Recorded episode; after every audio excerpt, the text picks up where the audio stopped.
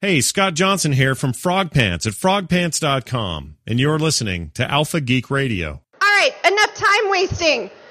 Help me welcome John Barrowman back to Phoenix Comic Con.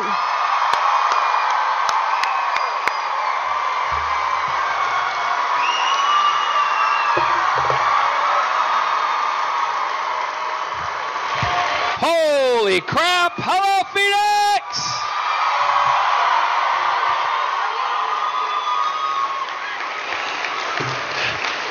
Unbelievable. Hi. Hello. What's your name? Carissa. Nice to meet you, Carissa. You better get ready because you're going to be signing some happy shit today. Um, just before we go, can we turn the house lights up again? Because I want to put this on online because I'm a big geek myself. You ready? Wait! Wait! Wait! Start out really quiet. Ready? I want everybody just to say nothing. Oh, wait, to go. well, How, it won't go to video. Ready? Here we go. And, and I'll count backwards from three. When you, when you get to zero, then just go nuts. Ready? Three, two.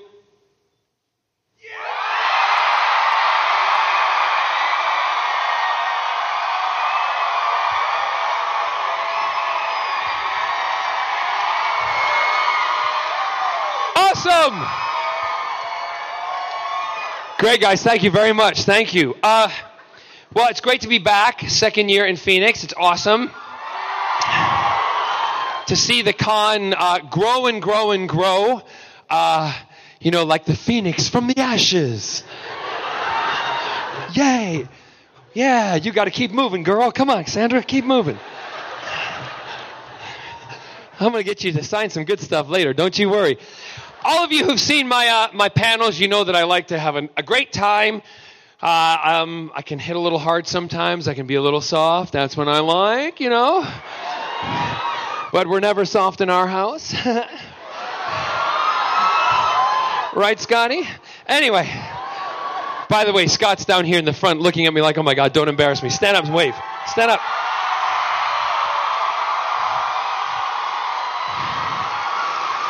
My handsome husband with the skinny waist and the big shoes.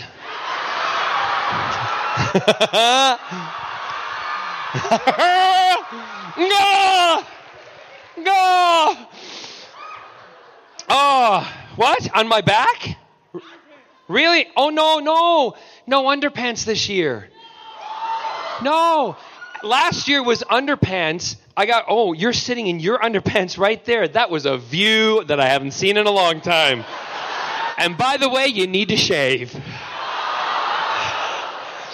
Um, do you see him? There he is there. Look. Look at that.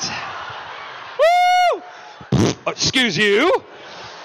Uh, you know, I like in the panels to really have a good time. Everybody cut loose. Anything goes. You can ask anything you want. Uh, line up for your questions. I'm sure you're already there. I kind of feed off of you guys.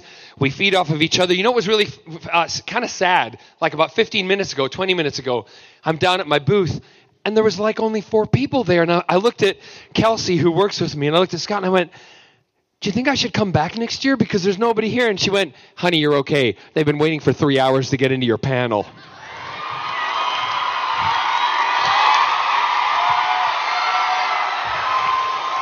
Awesome. So I expect to see you all down there. Uh, great. So we're just going to start with the first question. Which from which side? Over this side? Oh, here. Hi. Hi. My name is Allison, and I am a big fan Awesome. uh, of Doctor Who. and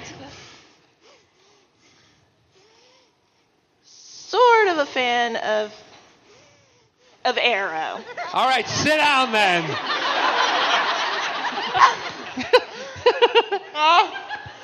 My question, my question is um um what what's funny what's funny you know Which one Which is one your is my favorite character? my favorite character? Yeah. Uh, Is it Jack? Yeah. I love him.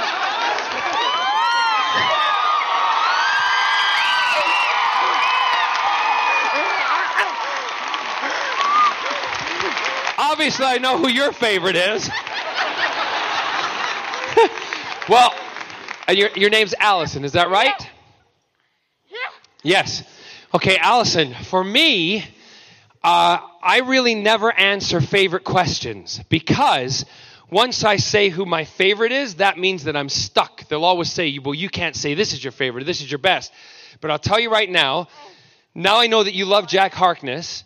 Jack Harkness was the one who uh, I love Malcolm Merlin. I like being a bad guy. I like playing Jack Harkness because he was a hero. But Jack Harkness changed my life. Captain Jack and all of you guys out there who love Captain Jack Harkness, you've given me the life that I have always dreamed of. And to that I say thank you very, very much. Thank you.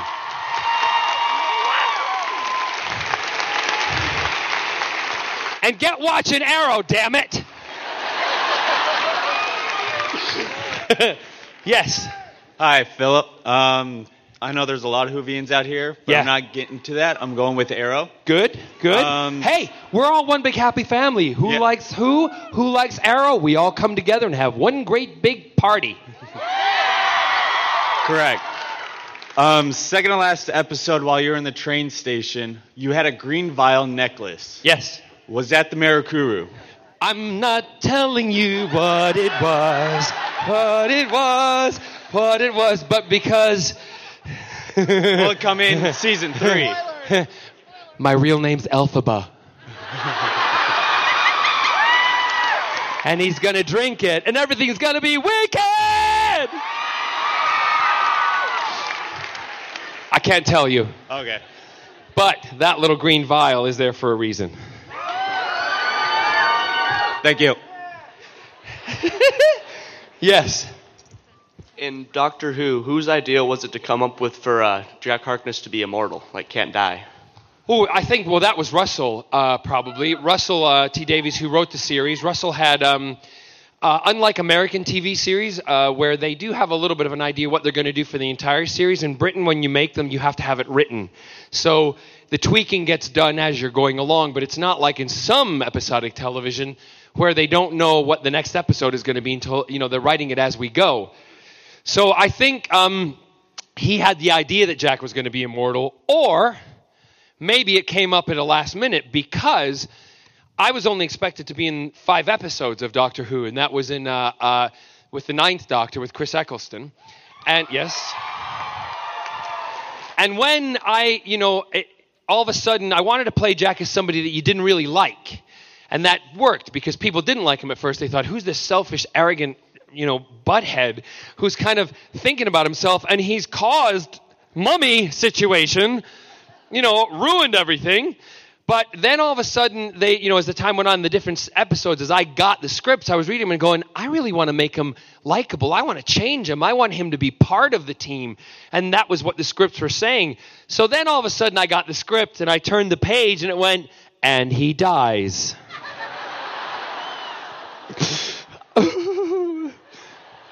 oh, Scott, they're- I'm dying. And I thought, you know, I hadn't even turned the next page. I thought, well, I've been in Doctor Who. It's been a lifelong dream, childhood dream. Here I am. I've played a hero. I've been a character that's gone from A and gone to Z and turned himself around, and he's now liked by the British public. And then I went, oh, okay, just let's see what happens. And I turn it and it goes, and he comes back to life. Yes! So I knew that if they left me, and then I was pulled in for a meeting, and they said, you know, we're gonna ha- we we want you to be in in more, but we have to establish David Tennant as the doctor because Jack's a very strong character. It would be unfair to bring a new doctor in and have you kind of dominating. Although I would love that over David Tennant.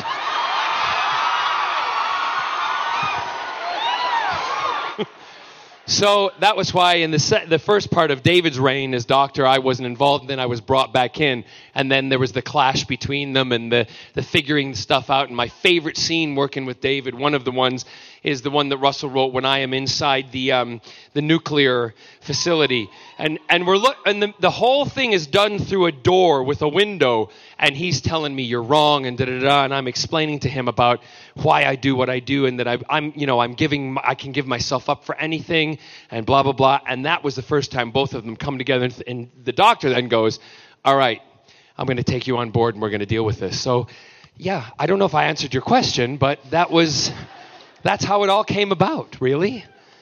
Thank you. You're welcome. Yes. Hello. Hi. Uh, my question is Do you plan on doing more work with Misha Collins? Put it this way, I haven't worked with Misha Collins yet, but I intend to one day. He may not know it yet, but uh, no, I'm gonna get involved with his. Um, he does a scavenger Yeah. hunt. Yeah. Now, I, I said I would do this uh, at the last con I was at, but I really don't know what it involves. And a lot of you guys have been coming up to me at the table and stuff and telling me, which is great, but I need to get a team together of people. Well, you, any volunteers? we will have a team barrowman, uh, and they will they will do a scavenger. And I will kind of moderate the whole thing and make sure it's all done because I really don't have the time to run around and build dinosaurs out of maxi pads. I just don't. right? But I love the idea that those are the kind of crazy things he comes up with because in a way that's like me, a bit crazy. So just keep if you hit my website and keep you know if you follow me on uh, Instagram, Facebook, Twitter, any of the social media sites who say please keep checking it out because if you want to be part of the team, I'm sure the spaces are going to go very quickly, okay? And I want representation from all over the country or all over the world. Got it? Great. By the way, I love Misha. He's called my Misha man. Yes. Okay, okay. Hi. Hi. Hi. I love Hi. you. Hi. I love that you love me. Okay. I just- love you and you love me all the time. Um, I just wanted to ask, like, between like the cast and team of Doctor Who and Torchwood, which one did you like enjoy more? Really? Yeah. that's Really? question.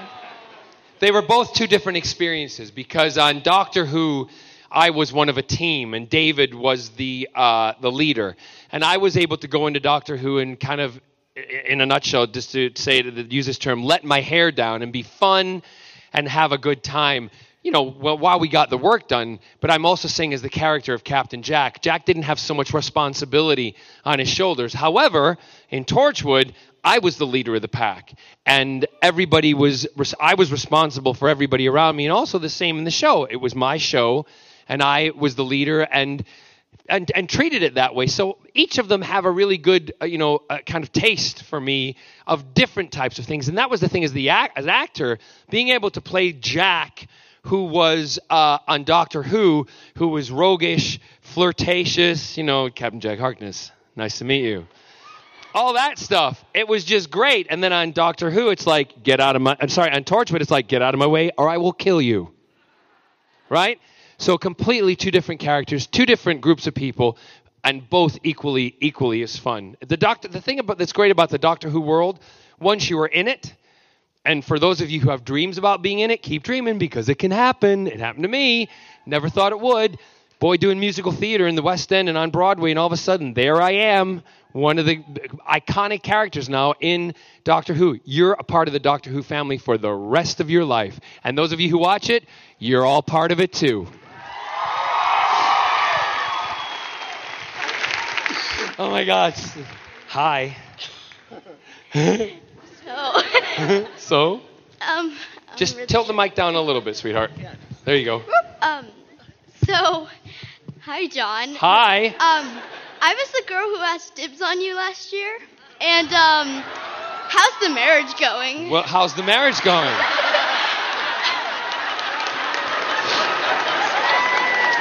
Well, now you've grown up.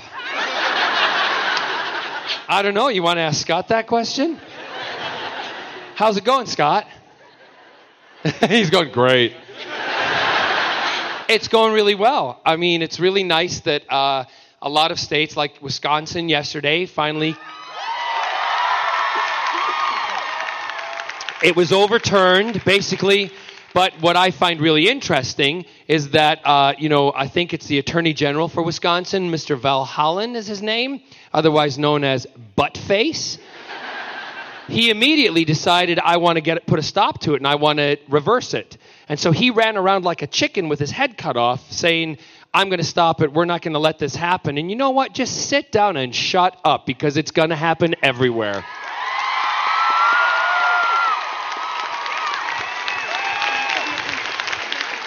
And y'all need to be vocal about it in this state because it needs to happen in Arizona.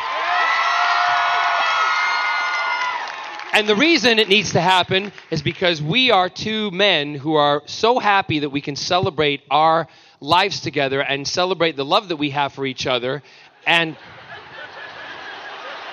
Can I still be a princess? the, can you be our princess? Yeah. Remember the carriage and the. Remember? Yeah, I know.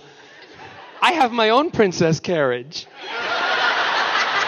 I just never pull it out of the garage. yeah, but it's it's a way for you know for us. We finally are now able to celebrate who we are and the love we have for each other, and not try to hide it or be ashamed of it. And that's the way it should be all over the world. And sweetheart, your generation, because that's the way you feel, your generation will make the biggest changes in the world. And don't you forget it. Yes. Hi, doctor. Hey. Hey. Nice fez. Thank you. Why am I doing this an awful lot lately? As I get older, am I getting camper? Am I getting gayer?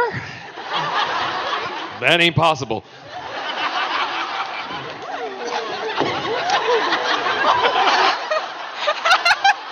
Yes. I win.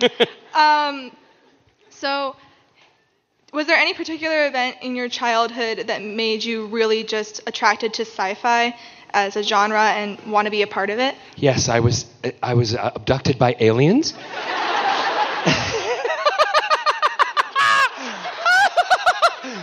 I would love that if I was interviewed in a, in a TV show. And what got you attracted to sci-fi? Well, I was uh, probed by aliens when I was nine, and um, I thought it was one of the most uh, you know ethereal experiences. And um, while I was on the planet, I.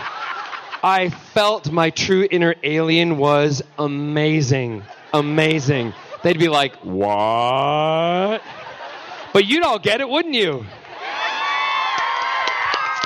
My earliest sci fi, who, my earliest sci fi memory is when I was about seven, eight years old, maybe six, and I was in, in Glasgow, Scotland, where I was born. And yeah, all right, good yourself, Glasgow. So I was, and I watched Doctor Who like every other kid my age every Saturday night, and I watched it like this from behind the sofa.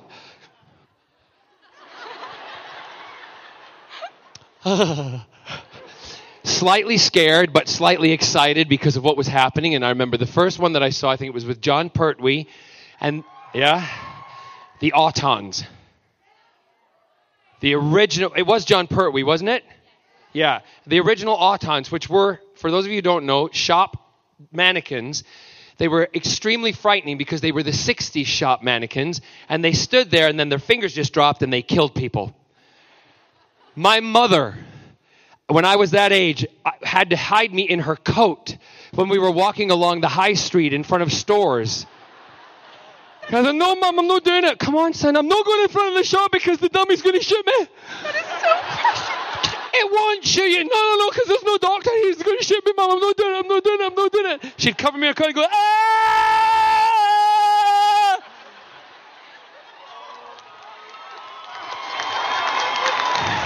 That's the most precious thing I've ever heard. That was my first. But what was really exciting to me was 30 odd years later, the first revamp of Doctor Who was the first episode. What was it? It was the Autons. So, and I was, I was already told I was going to be in the series, and I'm like, yes. If it's the Autons, it means that I'm going to get Daleks, and then I'm also going to get Cybermen, and I'm going to get all sorts of aliens and creatures. So that was my first memory of sci-fi, and from that point on, I was like Space 1999, the original Battlestar Galactica. Um, I also one of my favorite memories of sci-fi is uh, Buck Rogers in the 25th century. Get this. Get this. I used to watch Buck Rogers as a kid, and now the lady who looks after me at all of the Comic Cons, Erin Gray, who was uh, Wilma Deering. The only woman who didn't have camel toe in that show. It was amazing. And for those of you who don't know what that is, happy journey home, moms and dads, explaining that one.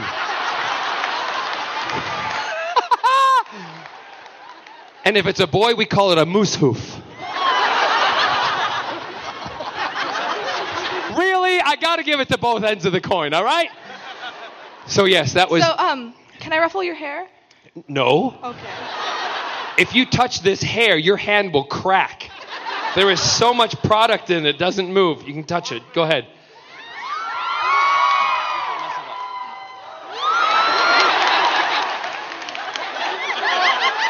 Do you want to do my armpit hair? Don't have any.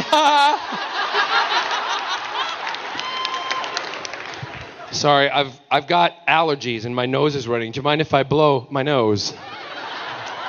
One second. Ready?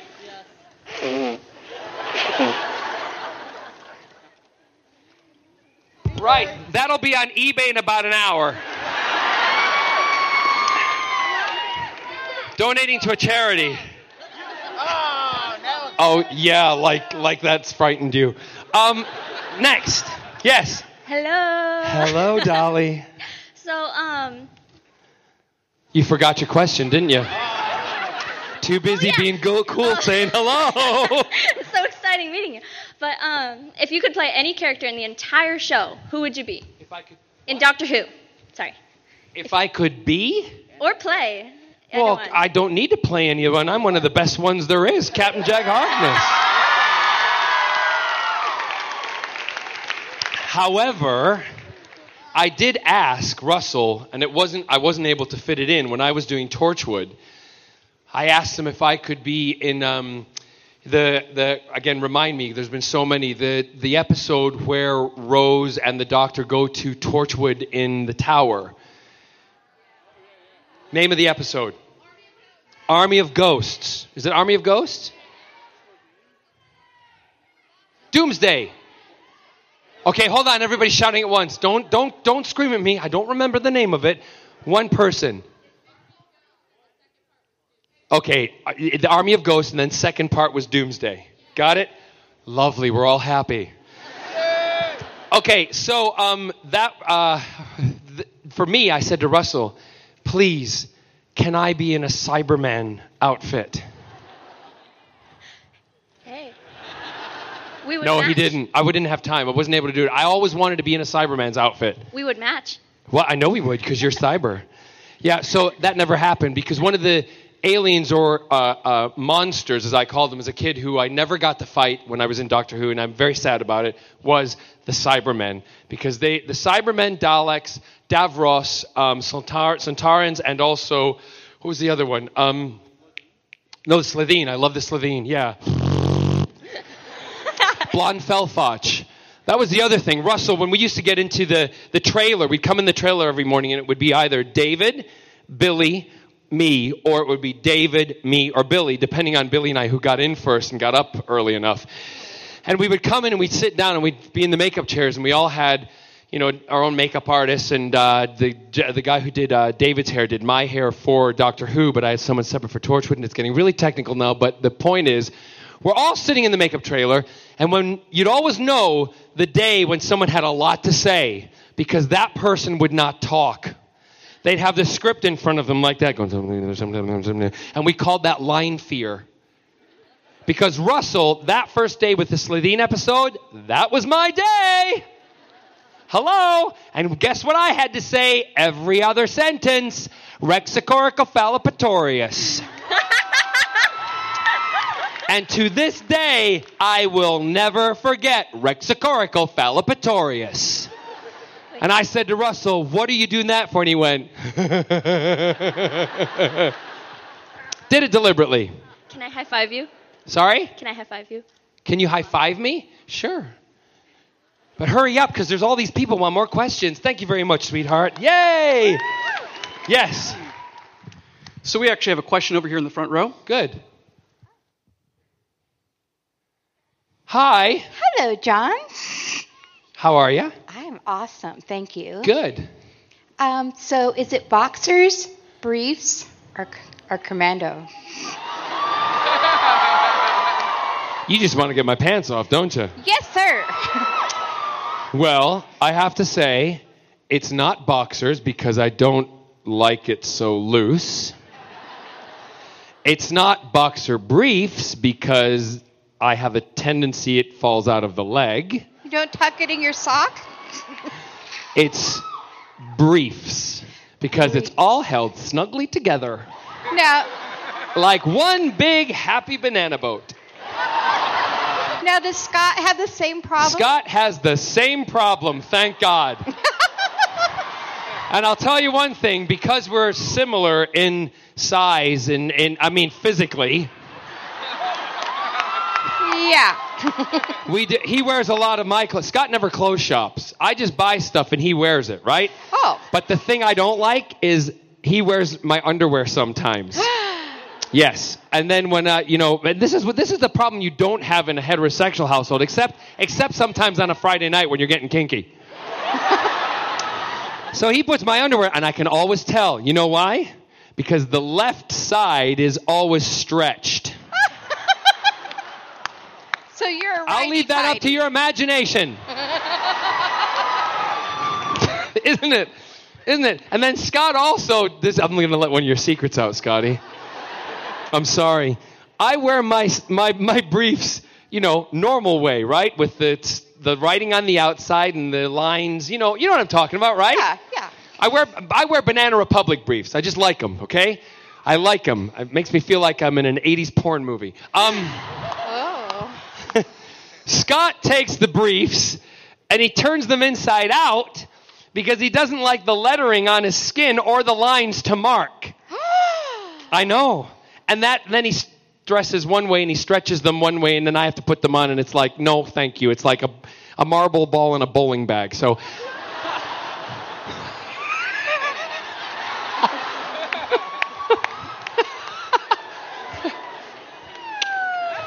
Why do you think we've been together for 21 years? It's today, isn't it? Or next next week? 21 years next week.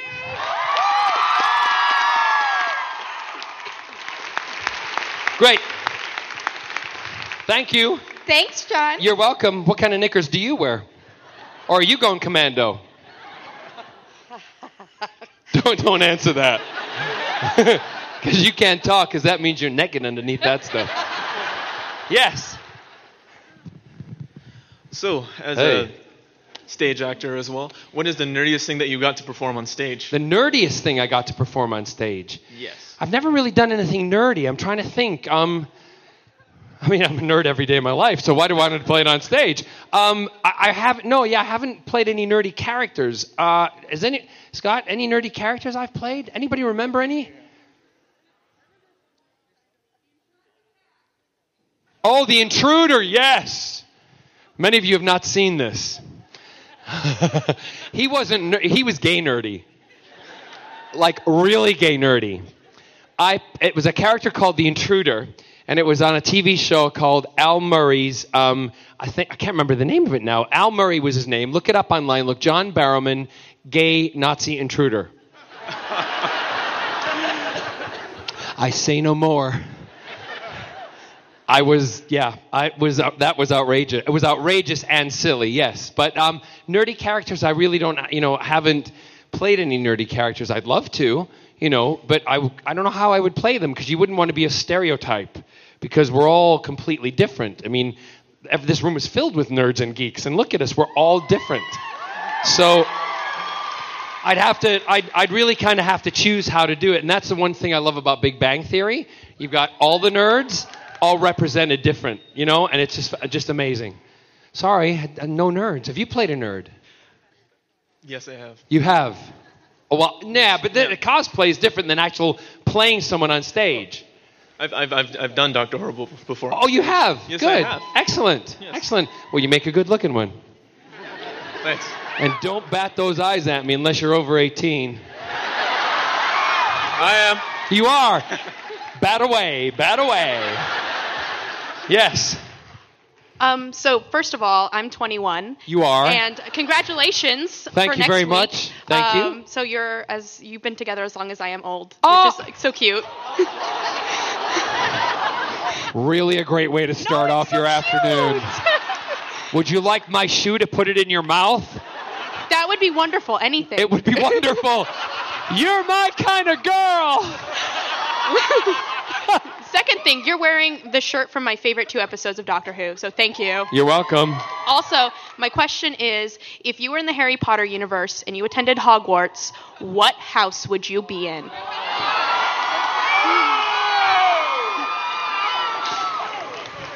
I'd create my own house. It would be called Gaithador. And can can I be in your house then? You can be in my house whether you Gaithador or not, just because you want a shoe in your mouth. Thank you. You're welcome. By the way, I love Harry Potter, and the Harry Potter books, when they first came out in the UK, um, I got first editions of every single one of them for our nieces and nephews, and I gave the Harry Potter books to them, and that was one of the inspirations that when my sister and I were at uh, a family cabin in northern Wisconsin, and we were all all the adults are down at the beach drinking and having you know swimming, and I was going to say having sex, but they weren't. Um, that would be like, ooh, family. Ooh. Dad, what are you? So um, we're all down there, and all of a sudden we looked at each other, all the adults, and we went, "Where are the kids?" And we snuck back up to the cabin, and they were all inside the cabin reading the Harry Potter books. Yeah. And so my sister and I said, you know, wouldn't it be great to create something that would be like that, that would capture the imagination of kids and blah blah blah. And that was one of the reasons that the Hollow Earth series uh, that my sister and I write was born. So, yay, Harry Potter! And Da- Daniel Radcliffe, I love him. I was rehearsing a, a- a show. Uh, I was doing my Tonight's the Night TV show that I produced for the BBC uh, with them, uh, rehearsing next door, and Daniel was next door rehearsing for um, How to Succeed in Business. And the guy who was the, the assistant choreographer was in Chicago with me, and he came in the room and he said, Just wanted you to know, and if you want to pop in, um, there's a big fan of yours next door. And I'm like, Okay, you know, thinking, da, da, da. and I went, Yeah, all right. Didn't know who was in the room, and I, I come knocking on the door thinking I'm going to make someone's day. it's going to be fabulous. knock, knock, knock. Open the door, and I'm like,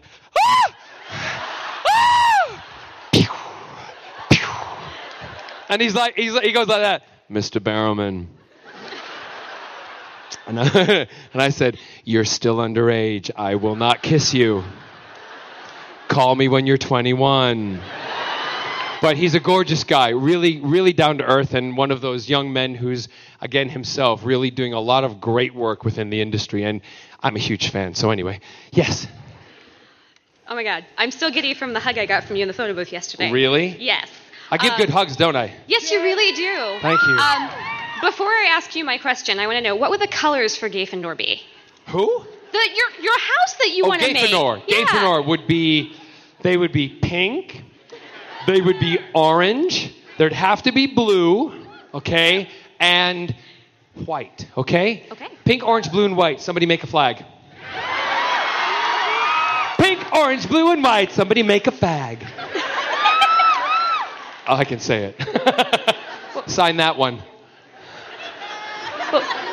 My question is that some of us in the room sadly have not had the opportunity to hear you sing. So could you sing a little something for us?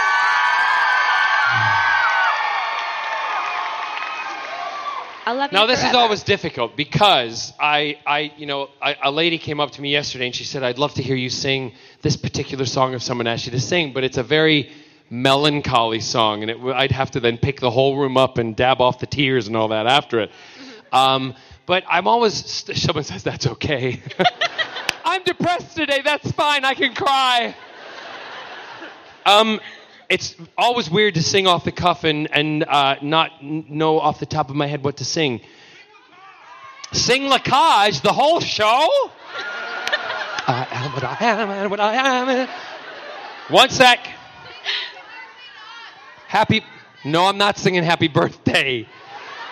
Uh, what? I don't care. Happy birthday. You don't look a day over 60. Um, I'm just kidding. Who, I, what would, just one second, I'm going to ask, some, raise your hand here if you know what song you'd like me to sing. Raise your hand. Raise your hand. What would you, well then, oh my God, you've known all along you didn't say? Okay. What's I- wrong with you? So many things. Um, and you know what? Same with all of us. I am a huge Mel Brooks fan, so I would like you to sing. No. No. No. there is no freaking way I'm singing Springtime for Hitler and it's going to be online. It was okay to sing it in the movie, but not in this situation because it would go down. This would be a room of haters if we went if I did that. Me singing that and you all cheering? Wrong. I was also asked to sing that, get this, in Germany.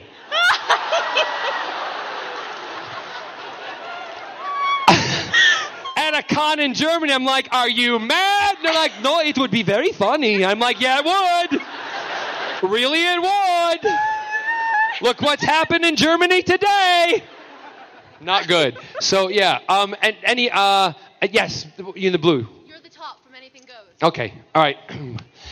At words poetic, I'm so pathetic that I always have found it best, instead of getting them off my chest, to let 'em rest unexpressed. I hate parading my serenading, as I'll probably miss a bar. But if this ditty is not so pretty, at least it'll tell you how great you are. You're the top, you're the Colosseum, you're the top, you're the Louvre Museum. You're a melody from a symphony by Strauss. You're a Bendel bonnet, a Shakespeare sonnet, you're Mickey Mouse. You're the Nile, you're the Tower of Pisa, you're the smile on the Mona Lisa. I'm a worthless check, a crazy wreck, a flop. But if, baby, I'm the bottom, you're the top.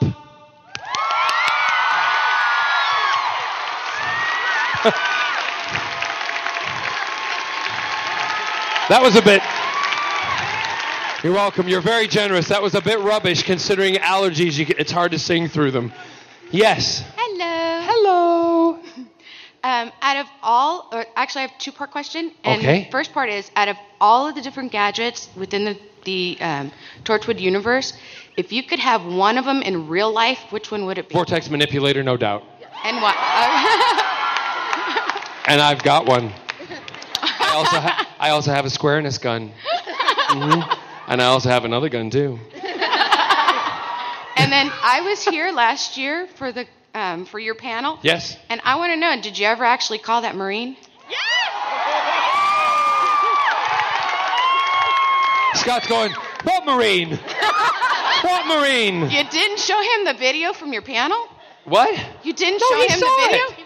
We did. We did stay in touch. Yes, we did. And he went off to um, train. Uh, gosh, I can't remember. I think he trained. He trained in San Diego, and then he wrote me uh, a very nice letter while he was there training, and how to keep in touch with them. And then he went to 29 Palms, which is outside of Palm Springs, where a lot of the Marine go, Marines go before they are shipped out and uh, he is still uh, serving our country. And he, I think he's now in Raleigh, North Carolina, because he's now getting ready to go out on duty somewhere else uh, around the world. So the young man that was here, that we gave a big hug to, is now uh, fighting for us or representing us around the world uh, for our, our nation and our country. So, and his name, his name is Jack.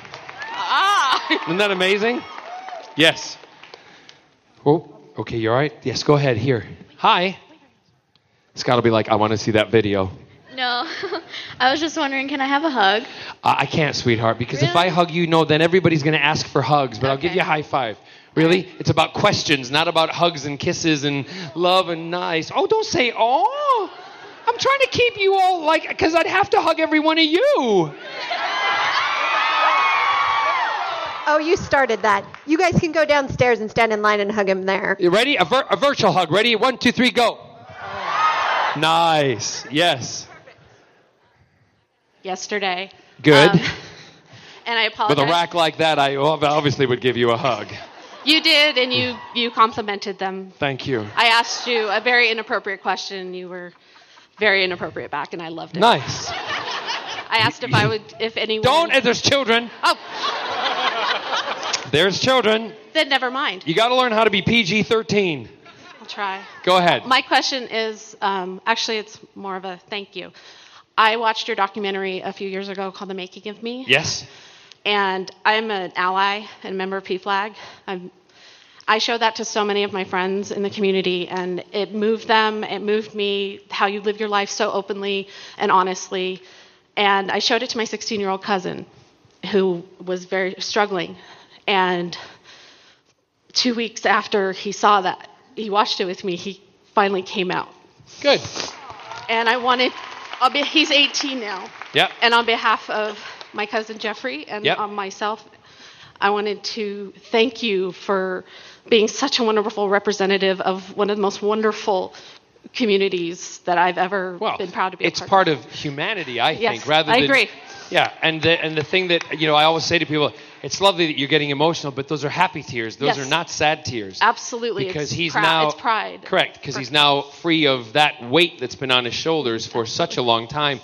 And I always say again to young men and women who are in that position, and all you know, I'm I'm not for outing people. That's not my game. It's not what we should do. But I do believe if there if you have a personal reason why it is and you figure it out, the moment you figure it out, you should come out of the closet. You should be proud of who you are because the more of us who are out there shouting out loud, the easier it's going to be to change the laws that need to be changed because they cannot deny people with voices. Exactly. They can't. And if you know someone in that position, help them. Help them. Don't push them out of the closet because God knows it's not nice to be pushed out. but help them with their the stuff they're struggling with and let them know that it is okay because you know someone asked me last night i did a thing for um, uh, equality arizona and i did a fundraiser for them and for me, you know, they said, Have you lost jobs or roles because of being openly gay? And I said, If I have, I don't care. I've my father and mother told us all as children, myself, my sister, who obviously you know is a, a, a professor of English. She's also, uh, you know, an author with myself. My brother's a sportsman, and he is uh, works for a gas company. Uh, they just hook a tube up to his butt and he farts all day.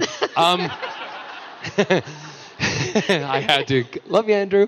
Um, so we, they told us, no matter who you are or what you are or how you live your life, be the best that you can be in the job that you do because then nobody can deny you. They cannot deny you anything. So that's what I say to kids. Just always be good. Always be the best that you can possibly be because then it's harder for somebody to say no. And when they do say no, you can go, oh yeah? Well, you, I'm going to prove you wrong. I'm going to do it anyway. Thank you. Thank you. You're welcome. I loved the documentary and seeing your family, and it just it gave my cousin a lot of hope that his incredibly conservative Christian parents might have a, a little And did bit. they? His mother has embraced it. She She has. She's P flagged now. Good. She, she is. Because isn't for that gay what. Christianity is about? Accepting and loving people. I agree completely. Yeah. Right. His dad. His dad, uh, well, if his dad doesn't come around, and the young man I know will be the one, because you always want your mother and father in your life. And unfortunately, I know with a lot of friends of mine, uh, I was fortunate. My mom and dad had no, no problem. And they said, You're our son. We love you no matter what, unconditionally. Some parents, I don't know how they have the audacity to turn their back on their children, but they do. My advice to young men and women when before that happens, you turn your back on them. Don't give them the power. You take the power and control. Say, I don't want you in my life. Absolutely. But before you do, make sure you have a support group around you that if they do say, fine, get out of my house, you go, fine, I'm leaving. Go to an aunt, go to an uncle, go to a best friend, go to one of the charities that deal with children who have been, you know, th- thrust out of their house because there are people out there who love you and will help you. And I'm one of them. Thank you very much. Welcome. That's enough. That's my soapbox. Yes. My question is Hi, about happy Arrow. birthday. I am such happy a birth- big fan. Happy birthday, by the Thank way. Thank you. Yes. Um, yeah, I'm such a big fan of Arrow. Um, I absolutely love it. Um, what is it like working with people like Stephen Amell? Stephen and I sat up with uh, Scott and um, uh, Kelsey and Aaron and my sister, and we sat in the bar at the hotel and drank till the wee hours of the morning, and we had a lovely time. But what is really lovely about Stephen, um, for myself, who has been a lead, the leader of a show, it's lovely for me to watch him grow and you know take control and become the leader. And what and I and I say this with. Uh, you know, he knows this, and the people around us know this, and I've been told this by the producers. Um, Stephen came to me a lot in the beginning to ask advice on how to handle certain situations, and I would give him my advice from what I had learned. It's because I wanted him to be successful. I wanted him to succeed. I wanted the show to be good, and you're only as you know as good as the cast that you have, but also the leading man in the company or the leading lady, whoever it may be, they're the ones who lead the pack. And if you set them off on the right foot, then we're soaring. And right now, we are soaring because that young man is doing an, a phenomenal job. But when I signed on to the show, I asked, said to the producers, Of course I'll do it, but I want a scene with him with his clothes off. And thank you. We have those pictures down at my booth. Yes. Scott has it up right in front of him, and that's Scott's motivation because in the scene where we came in uh, and he was uh, standing with his arms strapped up by chains, completely torso naked, and Malcolm Merlyn walks in, and I told the camera guys, I said, whatever happens, just keep rolling, okay? Don't say anything because I, I'm, you know, I'm a prankster. I love it. So I walked in around him and I was like, and I had to circle him, do a complete circle. So, and all the dialogue, I can't remember it right now, but I'm going blah, blah, blah, blah, blah, blah, blah. So the rehearsal, great. Stephen's giving it all. Whoo, whoo. He's doing his push ups before the, we do it. Whoo, whoo. He's like, Do you want to join me? I'm like, No, with a Danish and coffee. I'll just watch. Can you do them one handed, please? just pop the butt up a little bit more. That's good. That's good. So he's giving it all. Hoo, hoo, hoo, hoo. And he gets up, chain him up. Ah, ah, ready to go. Come on, Malcolm Merlyn. Give me ah, ah. I'm like, cool. Action. So, Ollie.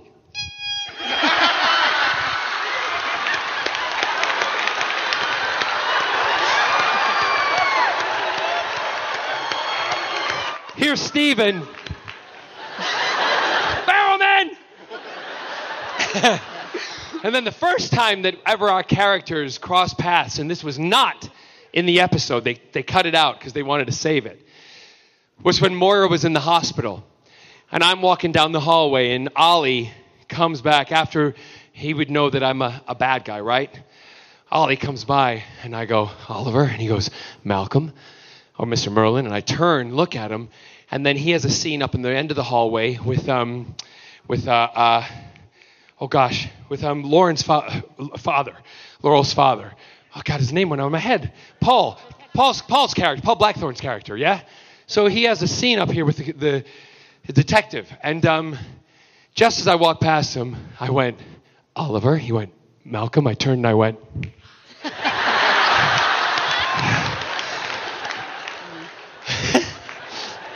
Paul's a method actor. Paul's like, yeah. So he's just seen me, but Stephen's like this. Paul's going, what's the matter? What are you doing? He's like, Barrowman! so I told Stephen last night, get her ready. Because I'm coming series three and we're going to have a good time. Yes. How, um, mu- how much time? You have 10 minutes, so you want to go as fast Okay, as possible? Okay, well, sit down and let give me my 10 minutes then, girl. Hi. I'm- Yes. I'm, Megan. I was Hi, wondering. Megan. When you first uh, took on the role of Jack Harkness, did you see where they were going with the face of Boe? No clue. No clue. And I've told that. Did I tell this story last year? All right, I won't tell it again. Okay. Okay, I'll tell it again. David, David and I were on set, and the script came in, and David, we, I didn't read my scripts. I don't prepare that ahead. I, I do it like a couple of days before I'm supposed to do stuff, and I don't like to know what's happening because I think for me, spontaneity do, while you're doing it, and also learn the lines. And then when you get up, do it spontaneously, and it, it seems more natural. So David, we get the scripts in, and David, I could hear this, you know, "Ah!" and all of a sudden running running up to the trailer, and I hear, I'm like, what, what, what? John, John, you're never gonna believe what's happening. I said, don't tell me. Shut up! Get back to your trailer. Get out of mine. So he goes back to his trailer, and then next day comes. I hear again. Okay, one minute. A minute! What? Have you read the script? No! Get back to your trailer! I haven't yet! When I read it, I'll tell you! Next day, lunch break. Me. Oh my God! David! He opens his door, he goes, What? I go, I read it! My God! You believe it? Me, big. Boo!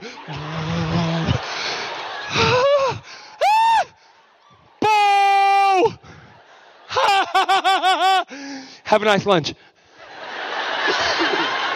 Amazing. Had no idea. I called Russell. Said, Russell, what were you smoking when you wrote that? Good stuff. Hi. Hi. Step a little closer. It doesn't bite. It's electronic. Go ahead. So it's on my bucket list to ask this question, and it might seem kind of weird. But what? Do I need to sit down for this? No. what shampoo do you use? I am so glad you asked that. You know why? Because I, in the UK and Europe, have my own hair care and skincare range. And the shampoo I use is her hair care, which I designed and developed for women. And it's, uh, it's made in Italy, all natural products, color sensitive. Because I am gray under this mop. and I color my hair. So, yes, that, that's what I use her hair care. And it's available at QVC UK.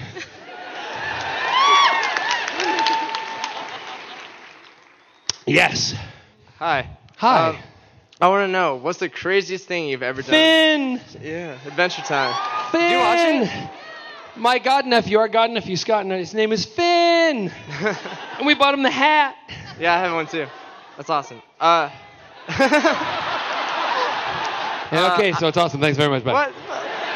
Uh, I just want to know what's the craziest thing you've ever done with one of your co-stars?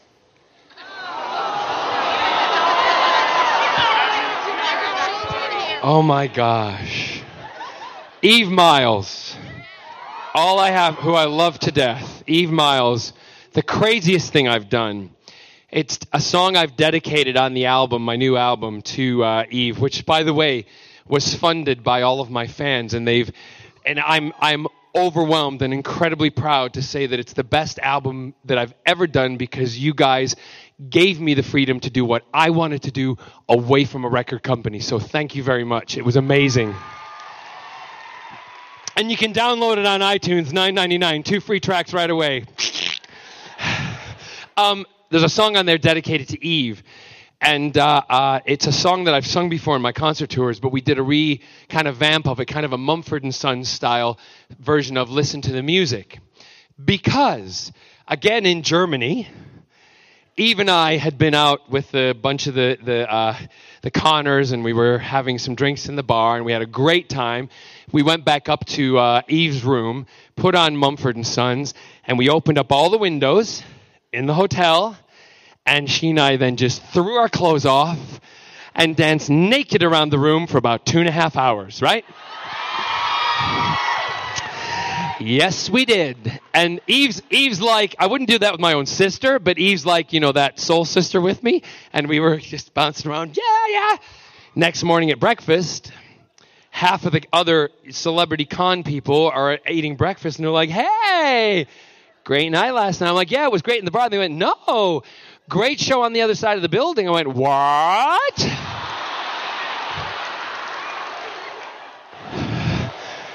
Eve was like, huh? They said, Yeah, we all saw six o'clock this morning. Everybody's getting up. So are you guys. Because your window was open, and what you didn't realize is the building across the way was all reflective glass, and we could see right into your room.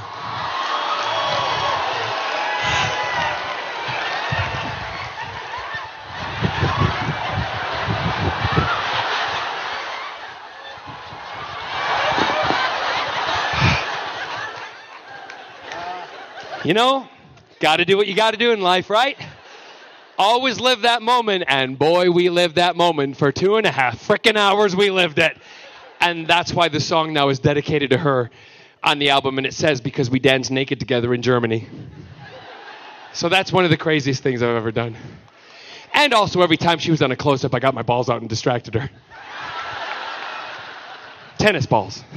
Yes. Yes. Um, hi, I'm Lauren, and I was curious. As Hi, Lauren. Hello. I buy your perfume every year. Ralph Lauren. From my mom. Yeah. I was curious as to what. You don't has- care, do you? Not really. No, you don't. Thanks for being honest. How old are you? I am 13. 13. Okay, good. I was curious as to what has been your most enjoyable stage kiss or on-screen kiss.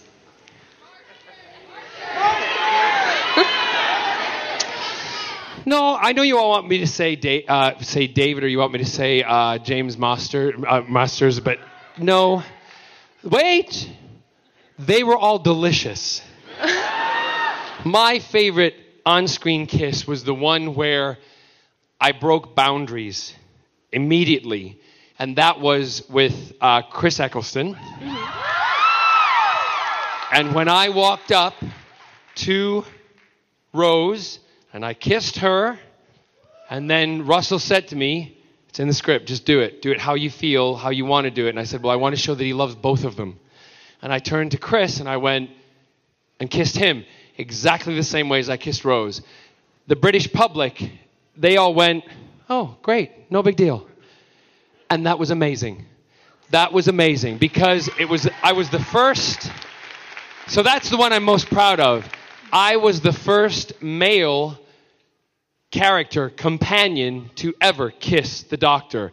And I can proudly say that, and I loved it. Two minute warning. Yes. Yes. The lady in pink. Ooh, the pink arrow. Watch out for her. Yep. I just I was just wondering, how can you be Tommy Merlyn's father if you're the same age? I love you. Do you want to be adopted by Scott and I? Do you want two gay dads? Because you'll have the most fabulous clothes, and when you're 18, your high heels will be Louboutins. Handbags galore. Come live with us. Grab her, Scott. Um, is that your dad? Bring him too. Um, you'll be in a sequin speedo cleaning the pool. Hey. um, interesting you asked that because a lot of people say the same thing. Tommy is act, uh, actually, you know, the the guy who plays him is younger than me, really. Um, but a lot of people have said that. What my my theory, not been written by the show or anything, is that Malcolm had Tommy when he was about 16, 17 years old. With it, he didn't have him. His wife, girlfriend, had him.